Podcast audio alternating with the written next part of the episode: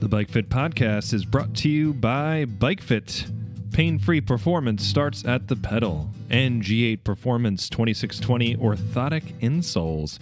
If you want the full understanding of how amazing these insoles are, I strongly recommend you check out episode 5 with the founder of G8 Performance, David Lee.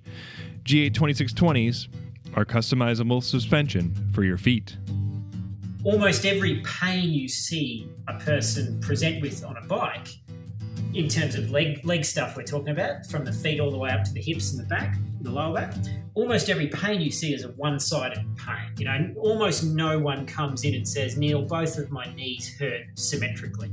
Welcome to the Bike Fit Podcast. I'm your host, Damon Wyatt, Operations Manager here at Bike Fit, and today we're going to geek out on complex body asymmetries and their manifestation on the bike. I mention the word geek out nonchalantly in just about every episode title sequence, but I promise my guest today Neil Stanbury will force us to swan dive in the deep end of body and brain functioning. At one point in the show, Neil starts discussing the central pattern generator, neuroplastic adaptation, mitochondrial load, and makes the mistake of assuming that I actually know what a sine wave looks like. A little bit about our guest. Neil is a physiotherapist who specializes in cycling biomechanics and injury management. He has been bike fitting for around 10 years and has a special interest in our topic today, which is complex asymmetrical motion patterns and injuries. Prepare yourself for a great talk on asymmetry, including numerous leg length discrepancy case studies, as episode 17 with Neil Stanbury starts now. Neil Stanbury, welcome to the Bike Fit Podcast. Thanks, Damon. Nice to be here. Before we get started with today's topic of asymmetry in cycling, talk to me a little bit about your background in physiotherapy and how you ended up in the world of bike fitting. Yeah, so it was out of necessity, as I think uh, a lot of people get into bike fitting. But I, I did a physio degree over here in Australia, oh, 14 years ago, I think I finished. And um, I started out just doing regular regular physio stuff that every physio does. And I got into cycling quite late. I think I was I think I was 20, 21, 22 when I got into cycling. And I did what everyone does. I just jumped on a mate's road bike and thought, this is great fun. I'll, I'll do this. And after a couple of years, I started developing some really severe left sided knee pain when I was riding. And so I did what everyone does. I went and got a couple of bike fits, three in total, and that was a waste of a $1,000. Came out the other end with the same knee pain.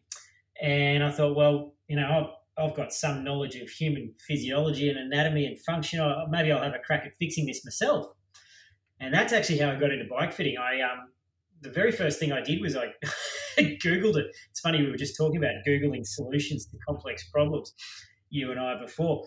Um, I Googled it and I, I, came across Steve Hogg's website, which has got a huge amount of material in there. And I, I basically sat down and read it all in a week. And I thought, well, that, that makes sense. And I busted out my video camera and stuck myself on a trainer and um, had a bit of a look at my own position using Steve's methods and um, gradually tracked down what my issue was. And it was a very, very complex issue. And I'm I'm a freak in the way that I pedal, in that I, am a massive heel dropper by nature, and um, I've got incredibly flexible ankles and that kind of stuff. And so, an incredibly narrow pelvis and lots of different complex sort of issues, which had all coalesced into this one-sided asymmetry problem. So I had I had one-sided hip, back, and knee pain. And eventually, I sort of fixed it all myself, and um, it took a long time. It was it was a very complex, deeply embedded issue, and um, that was what got me into bike fitting in the beginning. The because because it was just it was a nightmare. No one could help me in Melbourne where I was. Um, no one had any idea about this stuff, and so I had to do it myself. And that kind of got me interested in it. I thought, well, if you know, if these guys can charge three hundred bucks and, and know nothing about what they're doing, um, perhaps if I, you know, got better at this, uh, this could be something that I do. And that's how I got into it in the beginning was out of necessity because um, I had to fix myself, you know. And uh, when was that, Neil? Just to jump in, when when was that? That because you had already had a degree at that point, right, in physiotherapy. Oh, yeah. You got the injury from cycling. So when did you start getting into this, you know, fitting? I think I started doing it professionally about eight or nine years ago um, and ch- you know charging people for it. In the beginning, when I didn't know what I was doing very well, I, I did a lot of fitting for free to sort of upskill myself. And um, once I got confident enough that I was that I knew what I was doing and I could charge for the service, I um, I started charging smaller and, and then progressively larger amounts as I got too popular. That's good. When you do a free fitting for someone, do you ever have dissatisfaction? Yep. Yep. If sorry, if I have a dissatisfaction. Yeah, because if there's if it's free, right? You would think no matter what, if you're offering someone at the very beginning a free service, like there's no way they could be dissatisfied, right? Because in some way you're helping them. Mate, much like any complicated skill, complicated professional skill, when you start doing it, you are rubbish at it compared to when you've been doing it for 10 years. So I, I would have rated my skill level when I first started fitting as being as being as being worthy of not, of, of not paying anything for. because I was just like everyone when you start out doing something, I was pretty average. But um, after many thousands of, of, of practice cases, um, I, I can do a pretty reasonable job most of the time these days. Uh, I totally understand what you're saying. If anyone's listened to the last 15 episodes of me talking, they understand what a true beginner sounds like. um, but but but Neil, I you when you contacted me, you really intrigued me because you said um, I specialize in complex asymmetry. Yeah. And can can you go into that and talk a little bit about that because that's what we're going to do today. But I'm just very interested in your experience and what you've done in this field. Yeah, sure, sure. So um, look, bike fitting as a whole, as, a, as if you put it, if you put in front of me a perfectly symmetrical person with with a perfectly symmetrical body, left and right leg exactly the same length and strength levels, neurological coordination of the two sides of their brain and the, the, the sides of their spinal column exactly the same. I could probably fit that person to a bike in about 45 minutes and do a very, very, very good job. Because no one is perfectly symmetrical, and I mean no one, is perfectly symmetrical. We, the only the only variation is how asymmetrical we all are. That's where the complexity comes into bike fitting, and that's why I set aside three hours for a bike fit. Sometimes more if the person's got a complex history of, of one-sided injuries or, or major asymmetries. So resolving complicated asymmetries is by far the most complex part of, of fitting a person to a bike. Cycling is a sport which demands the highest degrees of symmetry of any sport that I can think of. The bike locks you into three main contact points with the legs we're talking about. You know, the pelvis and the two feet are locked into this fixed symmetrical relationship with this apparatus, you know, with the bike. And you've got sitting on top of that thing, you've got a person with one leg that's three mils longer than the other, and one of their calves is bigger than the other, and they've got a stiff first ray on their left foot, and their left hip has got a bump on the on the neck of the femur, so it kicks out at the top of the stroke. So you've got this person who's asymmetrical, who's trying to function really, really symmetrically. And they don't have to be perfect, but they have to be pretty good if they're going to do 50,000 repetitions of a pedal stroke every week. The symmetry levels have to be really high in the person's function, otherwise they'll they'll end up with a, a problem. So almost every pain you see a person present with on a bike in terms of leg leg stuff we're talking about, from the feet all the way up to the hips and the back, the lower back.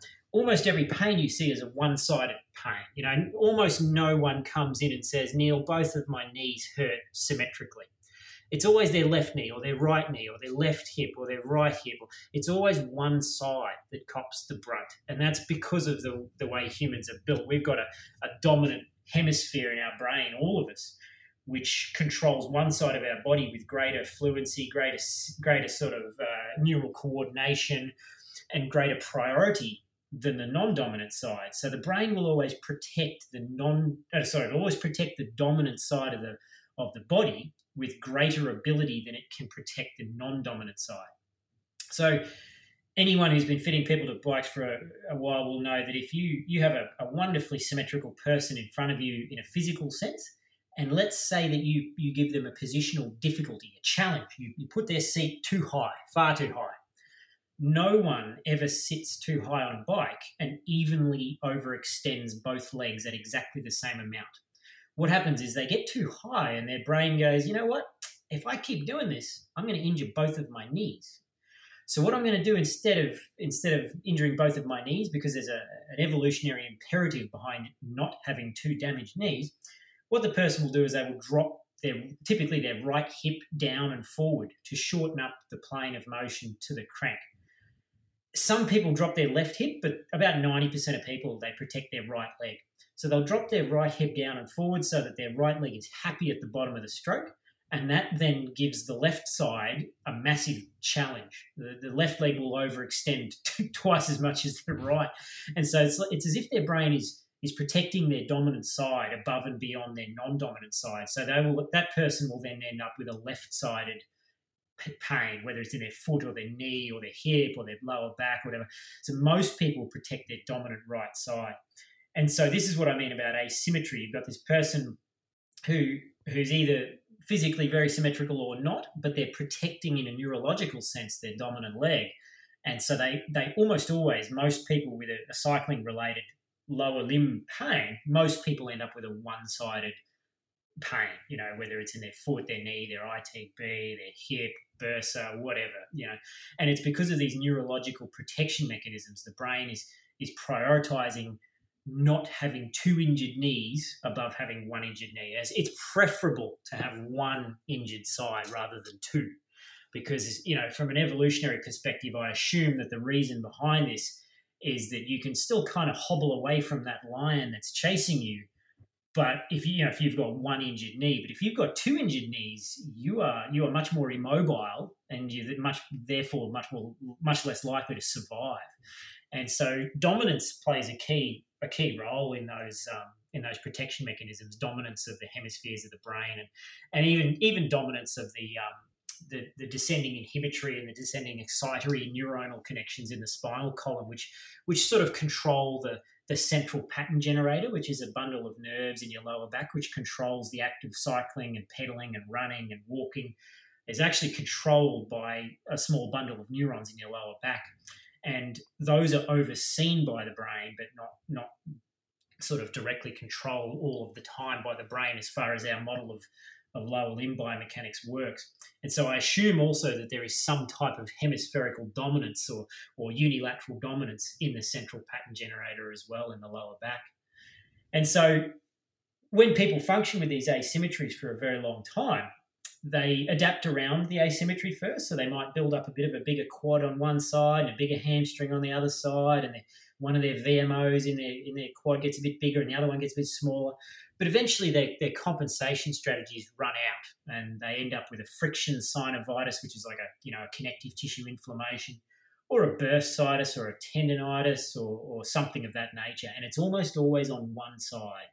And I reckon about 75 to 90% of those are left sided because of the tendency towards right sided dominance that, that humans have.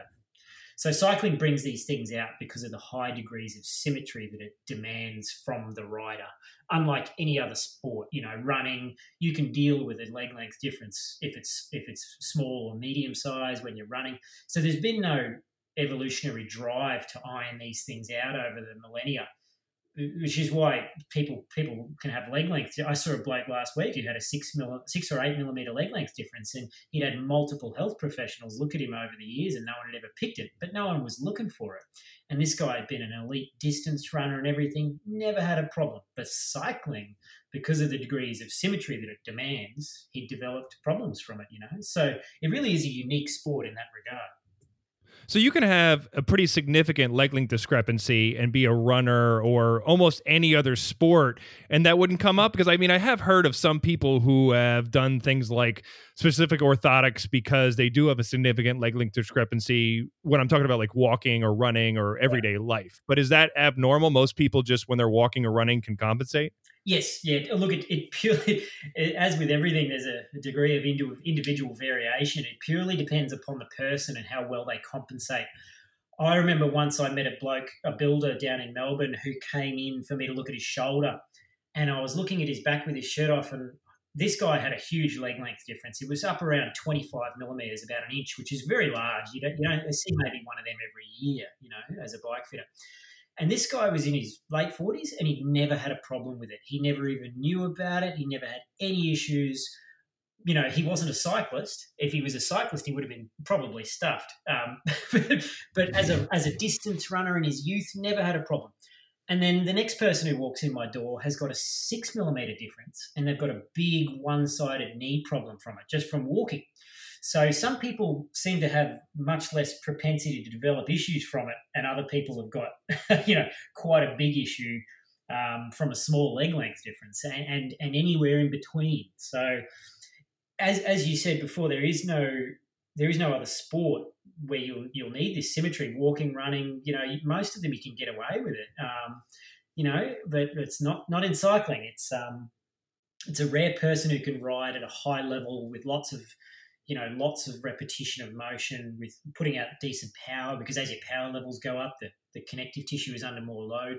It's a rare person who can ride for a very long time with a, a five six eight millimeter leg length difference and not develop a problem from it. So cycling is very unique in that regard with the symmetry that it demands from your actions.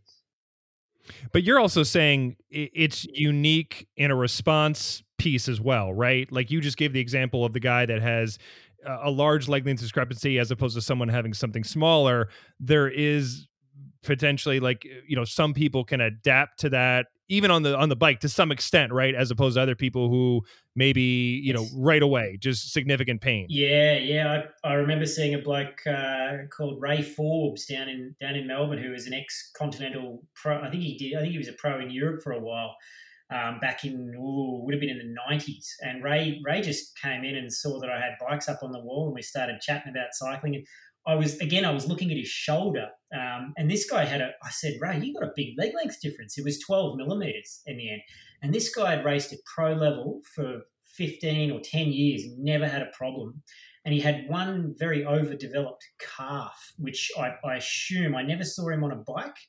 Um, but I assume his compensation mechanism for the leg length difference was to just point his shorter leg to point the toe down and and and keep the leg extension roughly the same. And that's usually the the best compensation strategy to employ. And some people employ that even with with 30 hours of training a week and they, they have no no significant problems and then you can get the next person who's got the exact same leg length difference and they will respond totally differently and, and they will have knee pain within 20 minutes of riding you know so it all depends on how well they compensate it at an unconscious level and that's highly variable. So that's what makes it interesting.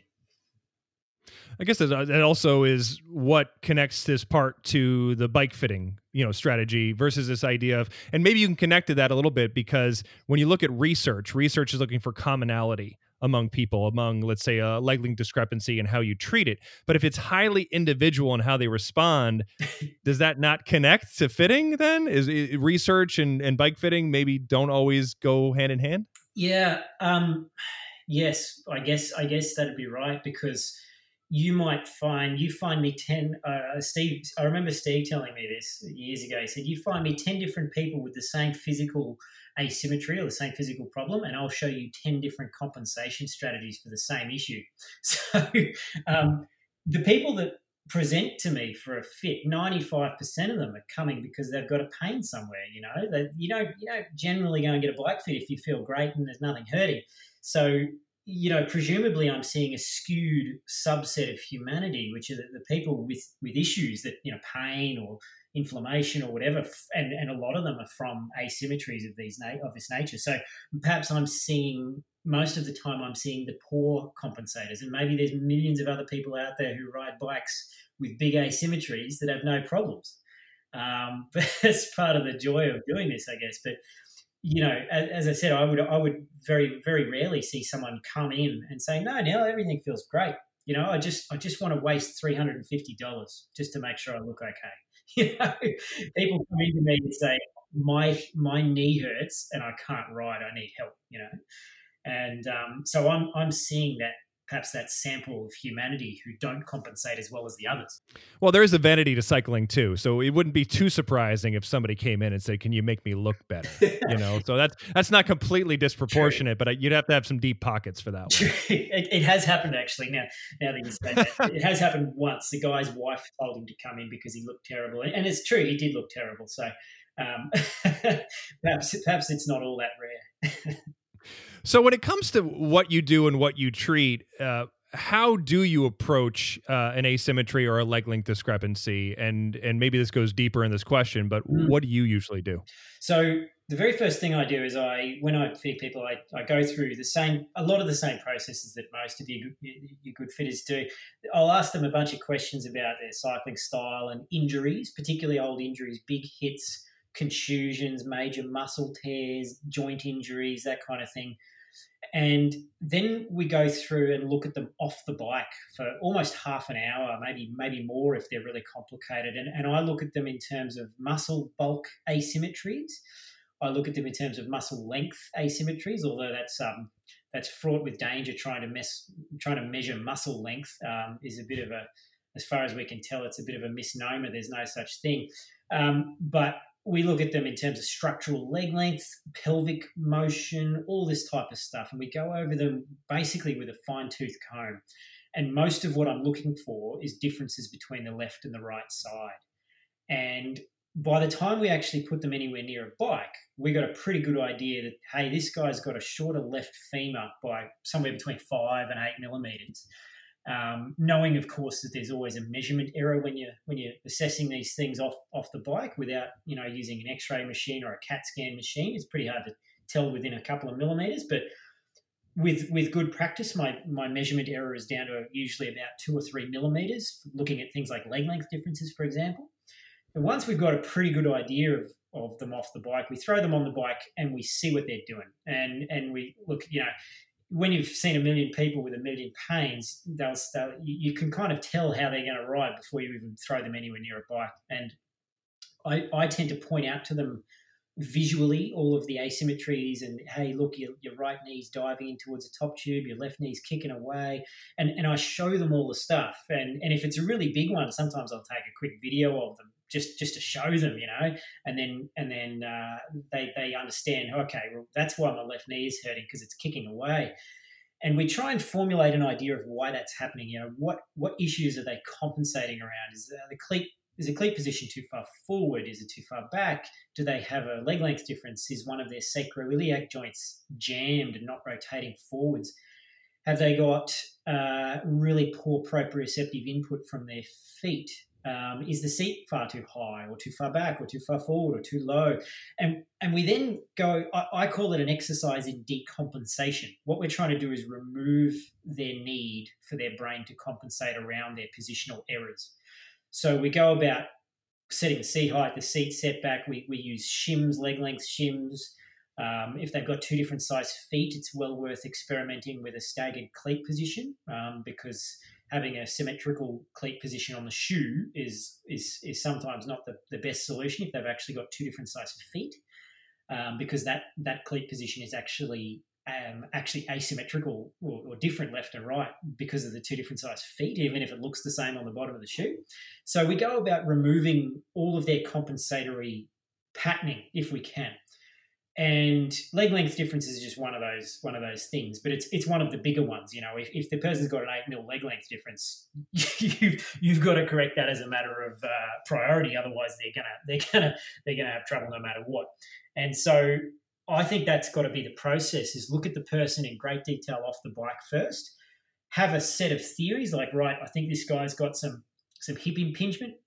He's got he's got no internal rotation on either hip and so I think he's probably going to do well with either shorter cranks or a wider Q factor, you know, to, uh, it, and, and so you'll have that in the back of your mind when you're fitting the person, hey, perhaps I should try widening this guy's Q factor if we have a lot of trouble getting him good compens, you know, getting him nice and symmetrical.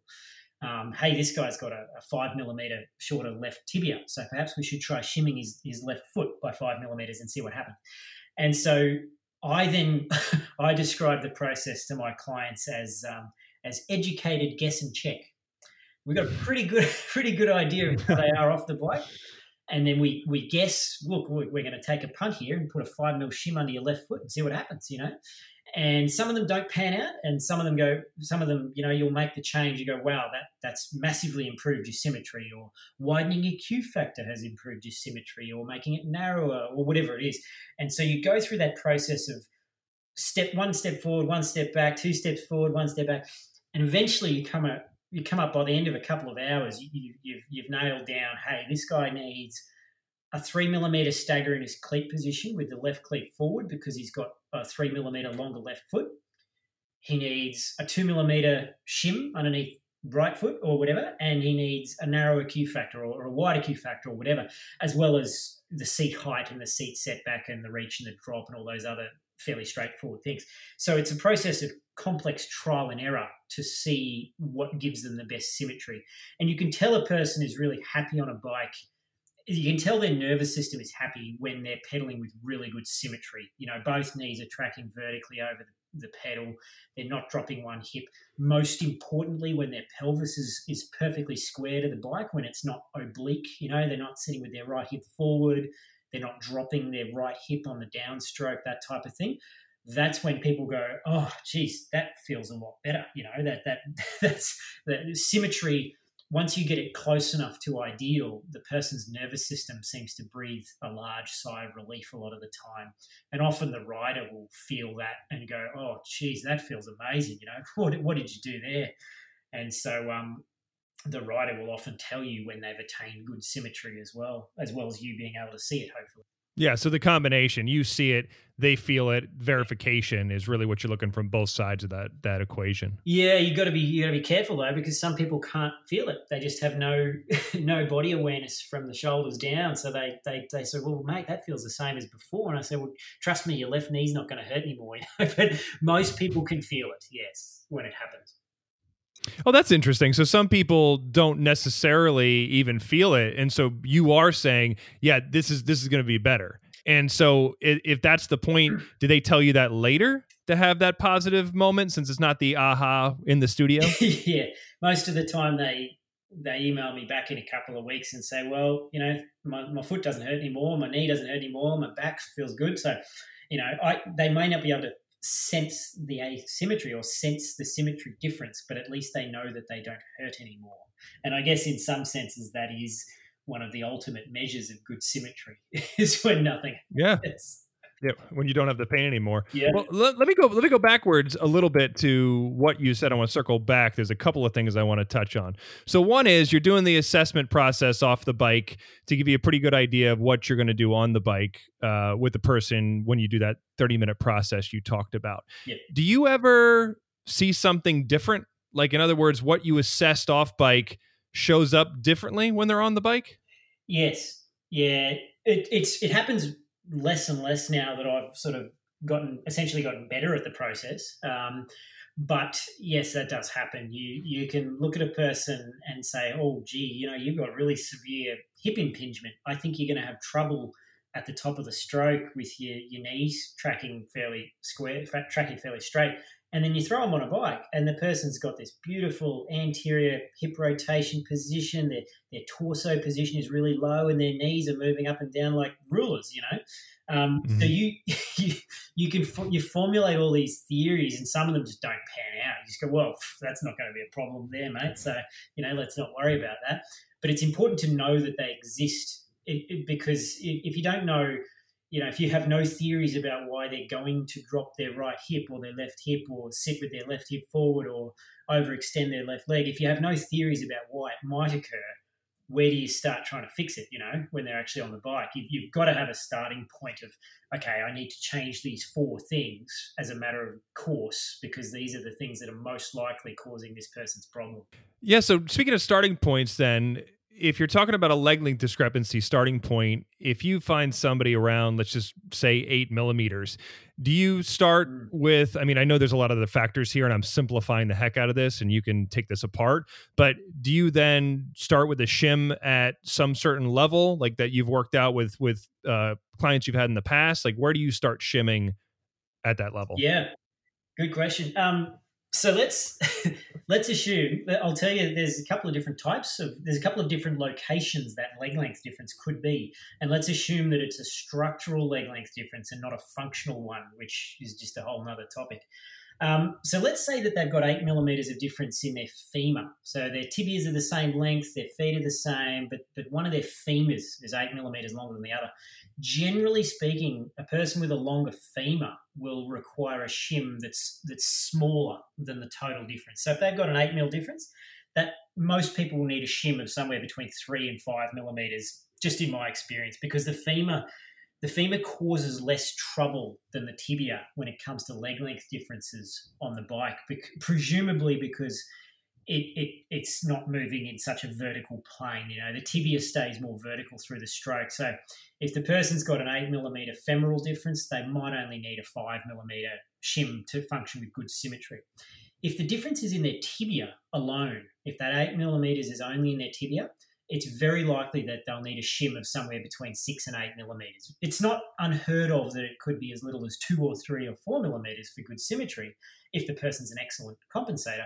But most of the time, as a, as a I hate this this this wording, but as a rule of thumb, you could what I would do is is throw a five mil shim underneath that person's cleat before we start, and then what I do is creep the height of the shim up incrementally using an in, what like an in shoe shim, because it's really easy to remove the person's shoe, remove the inner sole, slide in a two millimeter thick piece of foam, EVA, like a medium density EVA foam, and then put their inner sole back in and shove their foot back in, and then get them to pedal. That process takes 20 seconds. Whereas if you want to raise the shim height by two millimeters, you got to take the cleat off, get some longer screws, make sure it's yeah, it's a bit of a mission. Um, so I will I will get them close, and then I'll creep the shim height up using something inside the shoe. And you can only get about three millimeters inside the, the shoe before their, their foot won't fit in anymore most of the time. But that'll then you'll go right. This guy's functioning best with a six mil shim. And if I go to seven, he has trouble getting over the top of the stroke with that shorter leg, and it's it's obviously not right. And and if the person's got good feed, if you're if they're giving you good feedback um, on the symmetry sensations, they'll be able to tell which shim height is the best, typically within one millimeter as well. And so I've found that long term, I have to be correct within within a one or two millimeter range long term um, for the person to be really happy. So, um, and you want to you want to hear another funny anecdote? Let, this happens quite regularly. Um, I came across another one of these last week. I had a person with a five or six millimeter longer left femur and a five or six millimeter longer right tibia. So their overall leg length difference was identical, but one of their tibias was longer than the other, and then the opposite femur was longer than the other. and so there's a good trap. You know, this this person needed a shim underneath the leg with the shorter tibia because the tibia affects leg length difference more than the femur during the, the stroke for, for most people. So this person ended up with a, a three or four millimeter shim underneath the leg with the shorter tibia, even though their overall leg length difference was identical. Um, so there's all these like layers within layers of, of complexity which can occur, and you've got to be a little bit careful checking all those things out.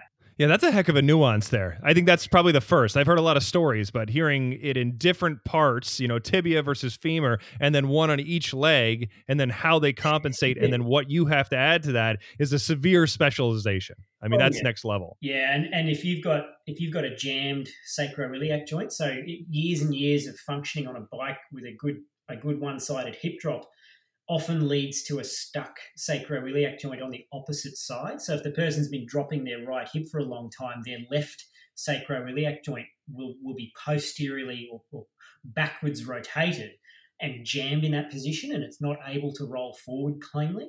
And so that creates an effective leg length difference, like a like a functional leg length difference, which is uh, another, another layer down the rabbit hole.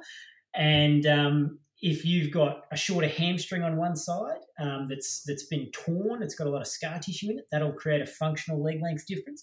So yeah, there's a lot of other um, a lot of other things apart from just structural bony differences in the leg, um, which can cause functional leg length differences. Often often they're layered on top of a structural leg length difference just to make your life interesting, and um, that's where that's where bike fitting becomes a real art form, and that's where I see the biggest failures. Um, people who've had five different fits. You know, I, I, I remember one of the worst ones I ever saw was a, a bloke, a doctor from the UK who came in who had multiple fits in the UK. He was a Category One racer over there, and the last guy who'd fitted him was the the, the, the physio who fitted one of the one of the pro cycling teams who I won't name, and um, the guy spent two hours with motion tracking software and infrared dots and stuff, but he only ever looked at him from the right hand side.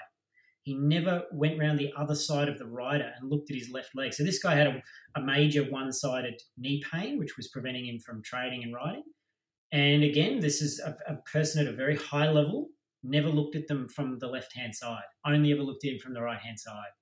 And this guy had a 12 millimeter leg length difference that no one had picked up over over 10 years of racing and having bike fits and seeing physios and stuff. And it was really obvious. It wasn't a well hidden leg length difference. It was very, very obvious. So this is just something which, uh, as, as much as I hate to say it, a lot of people just don't look for this stuff or they don't know how to.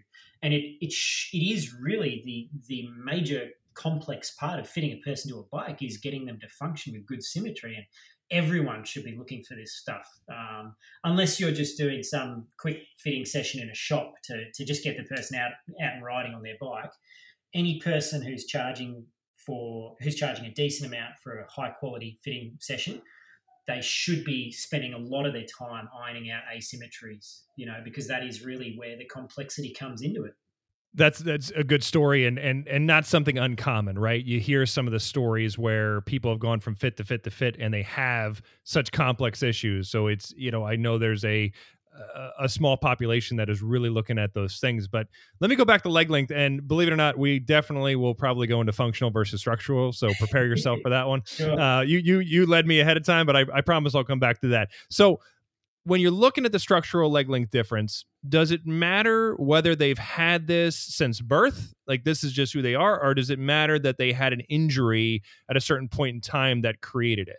Does that change how you treat it and what you do? No, not really. As long as you as long as you identify it and go, well, you know, I, for example, I had a rider just just before I moved up from Melbourne, um, a rider who had a crash and and broke his femur and had like a, a, neck of femur impaction fracture, which which essentially shortened his, his I think it was his left leg. It shortened his left leg by six millimeters, according to what I could what I could measure and see.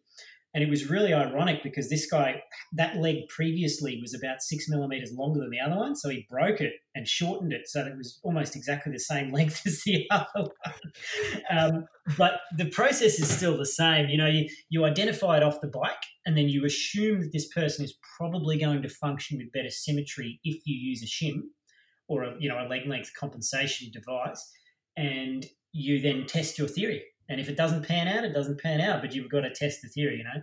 So I find that people who've had an injury that have shortened their leg, they function much the same as a person who's had their leg length difference their whole life, with the possible exception of, um, you know, if the leg length difference injury, if the injury has caused a lot of muscular imbalances, you know, this guy was laid up in bed with a broken femur for six weeks, so his leg had wasted away. So he had some functional leg length difference layered on top of the, the structural difference which was there. So, um, generally speaking, you'll need to use a shim for both situations, functional or structural. Okay, so let's go into that. So you talked a little bit about this. So can you explain kind of the difference with the functional here? You did touch on a little bit, and then how you would work with a functional leg length di- uh, discrepancy versus a structural leg length discrepancy. Yeah, so I guess the big difference is if if you've done a good job assessing them and you say to the person, "Listen, Steve, I reckon that your left leg is functioning shorter because your your hamstring has a large old tear in it and a bunch of scar tissue which prevents the muscle spindles from lengthening rapidly. So that that's that's you know it's it's requiring about a four millimeter shim to get you decent symmetry, even though your your bones are all the same length what you then say is, you know, perhaps some really good deep tissue massage, a, a, long regime of stretching and plyometric stretching and that type of stuff will, re, will will get you will give you this advice at the end of the fit. And if you go and act on this, we'll see you in about two or three months and see if some of that shim can be removed. So the difference with a functional leg length difference, the main difference is often if you solve the causation behind it, the shim can be deleted. If the person had a a stuck sacroiliac joint, preventing their leg from extending freely um, and, and the pelvis from rolling down and forward on that side. If they, if they can unjam that sacroiliac joint and get it all moving with the help of a good, you know, physio, chiropractor, osteopath, whatever, often the shim that was required to deal with that can be deleted at a later date. Whereas with a with a structural bony difference, it's that that shim is going to be with them forever, most likely, unless they unless the bone somehow lengthens or shortens again you know so it's most it's much more likely to be permanent if it's a structural difference the, the shim is more, much more likely to be permanent Interesting. And so you're finding this out a bit with your assessment process. So historically, and the assessment you do, that's how you figure out whether or not it's functional or structural. Yeah, yeah. Look, the first thing is most people generally remember if they've broken their femur. So they'll tell of course. oh, yes, I shattered my tibia. That's right. Oh, gee, that was only last week. I forgot about that. You know, people generally remember the injuries and, oh, yeah, I, I, ripped that hamstring really bad 20 years ago. That's why it feels all lumpy and tight, you know. So people remember the injuries. And if they don't know that they've got a, a jammed sacroiliac joint, for example, you should pick that up in your assessment. Yeah, absolutely. But going back to the way you were compensating, you were saying that someone with a functional could either put in the leg length shim and then potentially do some kind of an exercise regimen and process, which would have them shim less. But if they use the shim and they didn't do the exercise, would they be fine? Yeah, it de- as with almost everything is the, answer is it depends on how how messed up they are. If something like a, a stuck sacroiliac joint, you can shim that person, you can get their position really good, but their leg will never function they will never look perfect and they'll never feel perfect. A, a sacroiliac joint problem is a, a, massive, massive motion issue which can never really be properly worked around. So that really needs to be resolved off the bike. Um, but if it's something like a, uh, you know, a bit of scar tissue in their Achilles tendon or something from an old injury, that that they will feel and look pretty good. You know, you can get them pretty good, and and and the symmetry of the rider never has to be perfect. It just has to be good enough that, that they can't sense it and it doesn't cause them any pain. And, it, and it's not likely to cause them any pain in the foreseeable future. So, for people with big old injuries like that, most of the time it's a it's a matter of getting them as close as you can to good symmetry so that they don't develop more issues from compensating around their injury. You know, so um, they you you'll never get everyone perfect, but you can get them pretty close, and often that's good enough let me switch uh, switch gears a little bit here. I have to tell you, I spend a decent amount of time looking up fitting and fitting websites because I'm a huge geek. I found something on your website that I've actually never encountered previously, and you mentioned it a little bit earlier in the conversation. You have a page on your site where you talk about neuroplasticity, habituation, and the central pattern generator, right? I mean, you talked about this a little bit earlier. How does this stuff connect to fitting, and can you kind of bring this to light for everybody? Yeah, look, um, what's the easiest way to say it? Motion patterns are controlled or overseen by the brain. If particularly if it's a one-off motion pattern, like hey, I'm, I'm gonna I'm gonna pick that thing up off the floor, you know, or I'm going to swing that axe or something. If it's a one-off motion, the brain will initiate and control the motion. If it's a repetitive motion to do with particularly to do with locomotion, which is you know walking and running and that kind of stuff, that's mostly controlled by the central pattern generator, which is overseen by the brain but not directly controlled. That's why people can walk around and text on their phone while they're walking. They can even step over things while they're texting on their phone, you know, because they're not walking using their brain. They're walking using their central pattern generator and the reflex arcs in their in their spine and in their in their leg leg nerves and that sort of stuff. So these these are ways of I guess you could call it neural efficiency. This is the way that the body has, has evolved to use less neurological energy so that the brain can be you know can do other things. The brain is a huge energy drainer. When it's thinking when it's doing stuff it uses a lot of electrical neurochemical energy. So the system has become um, streamlined as you know evolution has a wonderful way of doing this the system has become streamlined. So, you know, the, the, brain can oversee these things and say, hey, don't trip over that log when you're walking along. And it will it will lift your, your leg over the log. But as soon as you start walking along in a straight line again, the central pattern generator takes over and, and controls the act of walking. And cycling and, and running are the same, you know. So what we're looking to do, I guess, is to, to keep your central pattern generator happy when it comes to cycling so that it can function with high degrees of, of left and right symmetry. Um, because anyone who's ever sort of ridden along with a one sided knee pain and they go, well, you know, if I pull that knee in, it doesn't hurt as much. But as soon as you look at the tree or look at the rider in front of you or look at the road, your central pattern generator takes over again and the knee starts kicking out to the side again. So our job is to make them unconsciously happy when they're riding in terms of their motion patterns, you know, and that's all controlled by the central pattern generator. Now, habituation and the, the neuroplasticity stuff, neuroplasticity is just the idea that, that your nervous system is, is plastic, it can be altered and changed.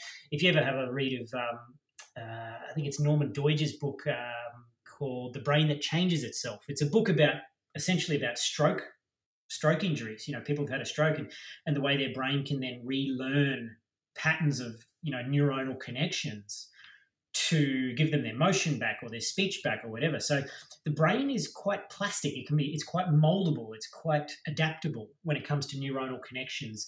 New ones can be formed, old ones can be deleted, that type of stuff. And the same thing occurs to a lesser extent in the peripheral nerves, you know, in all the nerves in your arms and your legs and stuff. Um, I had an operation on my left wrist, which which cut one of the nerves, and I had no sensation in part of my thumb for months. And slowly, it came back as the nerve rewired itself around the injury. So, plasticity or neuroplasticity just refers to that that idea that the nervous system is adaptable and can change and alter itself and repair itself to some extent. Yeah.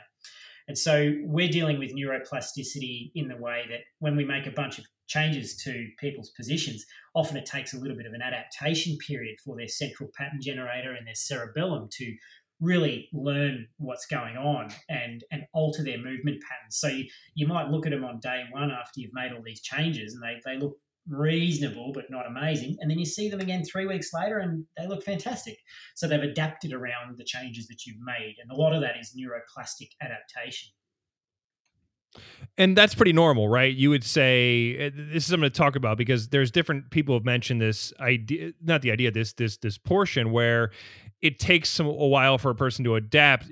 Does that ever cause somebody to have some kind of alarm? Like, even though you change the position, you feel confident with the changes that you made, but the person doesn't necessarily show that right away or doesn't feel that right away. All the time. Yeah. When you get good at it, you can warn them. Um, for example, a client that I had last week, um, I said to him, Look, your left hamstring and your right medial quadricep are going to cop a flogging now that you've now that you're not dropping your right hip anymore these muscle groups which were atrophied and not not functioning much on the bike are now going to cop a lot of extra mitochondrial load. You know, the mitochondria are the little energy delivery systems in the muscles, and they're going to be working a lot harder in these muscles which have been on holidays for a long time. So you warn them of that. And, you know, the, this writer emailed me five days later and said, You were right. You know, the left hamstring is really fatiguing rapidly on the bike when I'm when I'm doing an interval and you know I assume his right VMO is copying a bit of extra load as well. But over time, those that mitochondrial density will build up, the neuroplasticity will, will kick in, and their, their, their body will, will, will sort of function with higher degrees of symmetry, and their muscle system will even itself out, and that sensation will disappear. But it might take six weeks, you know, or two weeks, or or 10 weeks depends upon how messed up the person was and how quickly they adapt. And some people adapt nearly instantly to big changes and other people take quite some time. Right but you're able to explain that like uh, in a way that's more eloquent than saying you're really messed up this is going to take 10 weeks. Because i mean I, I think some of that's probably hard from a consumer standpoint who may not really understand this maybe not understanding a lot about their body and we're getting closer and closer to a generation and a world that expects something right away, right? If my phone doesn't open up a website within seconds, I'm I'm mad at that. I'm checking the internet connection. I'm like, what's wrong? Something's happening. So yet someone comes into you and spends a lot of money and you're kind of coming back to them and have to have a good way to say, yeah, you could basically feel awful for 8 weeks. Yeah, they never feel awful they will feel different. They will they will notice load in places they've never noticed it before. They shouldn't have any significant pain or anything unless they're training way too hard for the adaptations to be allowed to happen. I always tell them, hey, look, we've made some huge changes here. You just need to ride real easy for a couple of weeks and let your body adapt under low load. Um, I, I prefer brutal honesty um, over tiptoeing around the tulips with some people. It just depends upon the person. You got to you got to read them the right way. And most people, by the time they get to me with one of these complex problems that have defied a lot of other bike fitters, they they kind of know something's something's up. They they kind of know something's wrong, but no one can pick, no one can figure out what it is. And so I will tell them, look, hey, geez, mate, you've got a, an undiagnosed 10 millimeter difference here, and your seat's way too high, and your cleats have been way too far forward for a long time. And these things are messed up, you know. And I'll certainly I'll use those words if that gets it across to them um, that they need to they need to ride easy for a couple of weeks, and you know perhaps let's not do the fitting session before a 200k race. You know, let's maybe do it after that so you can adapt to the position under under circumstances of low load. Um, but it just comes down to reading the individual person and what they're going to respond to. Some people prefer brutal honesty and as long as they've got a solution ahead of them, I find a lot of cyclists are like this because they're a lot of them are so goal orientated and driven. You just give them the carrot. You say, look, this is what you need to do. And they, they're pretty good. They're some of my best clients at stretching that or strengthening this. Um, they're quite often quite motivated to, to actually make those changes. Whereas your average punter off the street who just wants his back to not hurt, well, they, they can be a little bit less motivated and a little bit harder to, to motivate to do those off bike um, exercises or whatever it is that you're asking them to do. So cyclists, I find, tend to be some of the most. By the time they get to me, and they're really they're really quite um, they've been through the ringer um, with all this stuff. They they're quite motivated to do whatever I tell them a lot of the time. Well, it also sounds like you're very specific, right? So, you know, I've heard the phrase, or I see people talk about and say, "Well, there's a, there's an adaptation period," which is true, right? But you were saying, here are the things you're going to expect. Yeah. Here's how you're going to feel. Here's the area where it's going to happen. So, your specificity likely alleviates some of that concern of, yeah. is this working or is it not? Yeah, and sometimes you get it totally wrong. You say, "Gee, mate, I reckon your hamstrings get a, you know, just keep an eye on these. They're going to really feel it." and they have no problems at all. so it's better to warn them though that it probably will happen and and that it, and then that it doesn't happen. That's fine. It's when they um, when you don't warn them that hey, look, I've just dropped your seat 25 millimeters. Your hamstrings are going to be functioning at the bottom of the stroke like they've never functioned before. And you're going to feel some extra load there. There should be no pain, but it'll certainly be some extra load.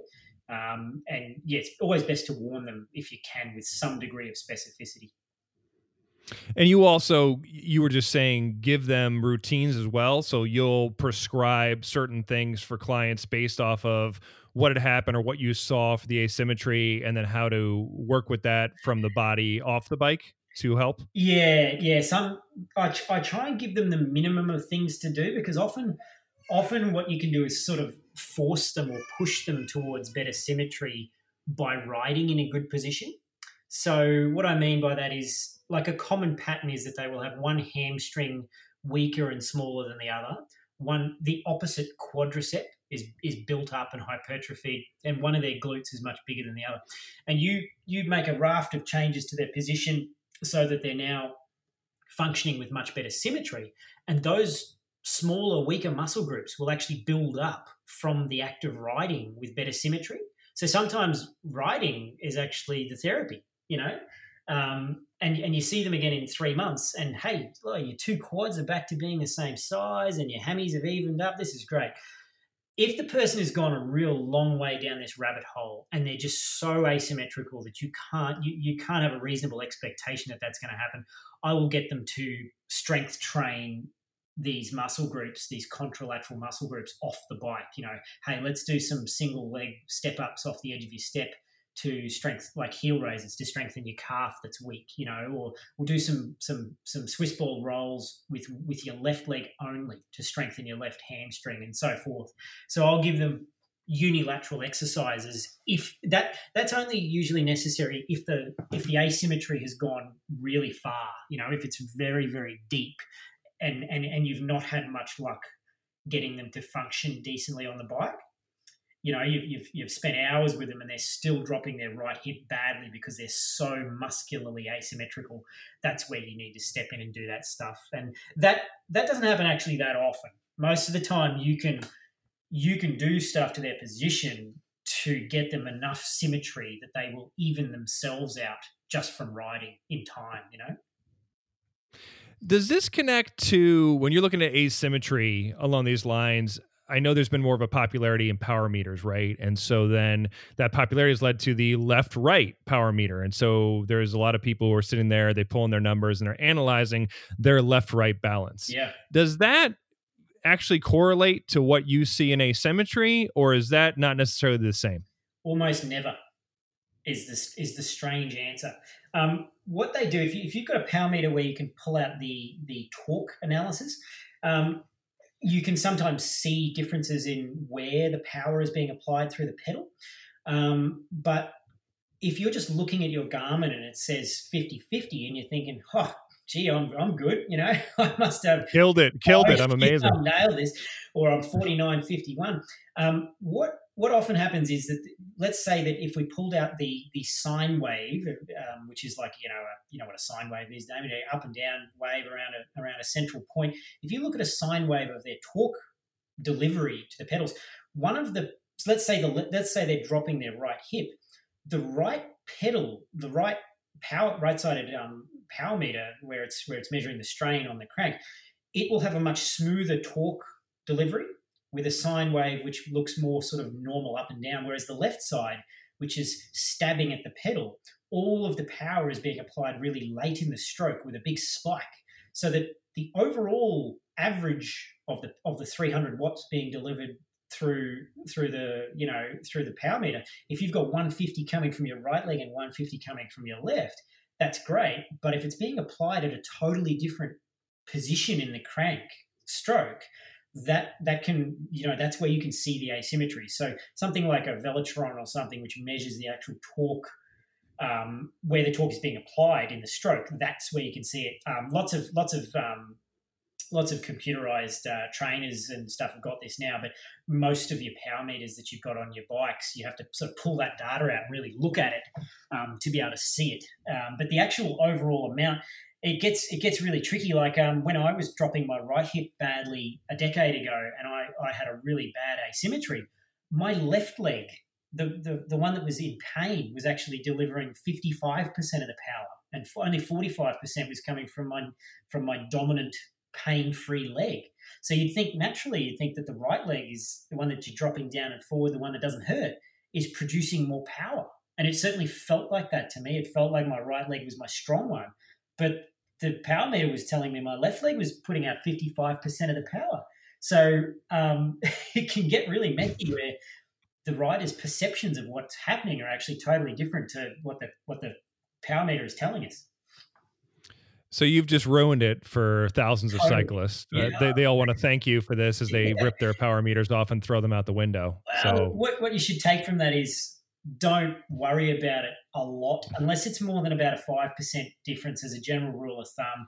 Don't stress because that's sort of well within the normality range. Um, the problem is you get these cycling for some reason a huge proportion of cyclists are overly perfectionistic hyper perfectionist ocd types and they love looking at the data. And that can be really really bad because everyone everyone no one is 50-50 all the time it just doesn't happen. At really light load, like when you're cruising along at 100 watts, most people drift out to like 70 30, you know? You look at right, it's all over the place. Yeah, yeah. You look at them under a VO2 max load of like a three minute flat out effort, and and they can be 60 40. But you look at them at a, on, a, on a 20 minute effort, uh, you know, around a threshold level, and most people will be 50 50 or, or 48 52 or something. So, what load are you looking at the asymmetry under? If you're looking at it under a 100 watt load, your dominant leg just takes over a lot of the time. Um, so yeah, it, it's a um, it's an interesting thing. I've I don't read into it too much, but it can be a good tool to send the rider away and, and they go, wow, look, that used to be 42, 58, and now it's 49, 51. That's much better, you know. Um, but don't read into it too much because there's a whole raft of complications which might be actually going on in the background that, that you as a rider don't know about because you haven't pulled out the, the torque analysis out of the power meter, you know? Yeah, and I think it's. I mean, that's good news as you relieve stress. Uh, the bad news is there are thousands of other variables that we can pull from uh, data these days to obsess about. So the good news is most of them don't matter. it, it, provides some relief. Uh, Neil, thank you so much for talking about asymmetry today. I really appreciate you coming on the show. No worries, mate. Hopefully, uh, hopefully we got something out of it. A humongous thank you to Neil Stanbury for divulging great information on our podcast. I hope to connect with him again soon on another riveting topic. If you're interested in contacting Neil or would like to follow up with some questions, I'll include his contact information on our podcast page where you can not only follow up with him, but you can join the conversation, add comments, check out previous episodes. Just head over to blog.bikefit.com forward slash podcast. That's blog.bikefit.com forward slash podcast, and you'll find all the info. You can also contact us via the Bike Fit hotline at 855 813 3233 or via email podcast at bikefit.com. While most of us are spending quite a bit of time in our homes, we at BikeFit are in the process of creating some amazing upcoming webinars. So keep it tuned to our BikeFit social media accounts for more information. Podcast fans, don't forget to follow us or subscribe on your favorite podcasting app. It is the only way to assure that you will not miss a single mind blowing episode. In two weeks, we will provide you with another amazing guest to expand your mind in the world of bike fitting. Until then, stay safe, get bike fit, and be merry.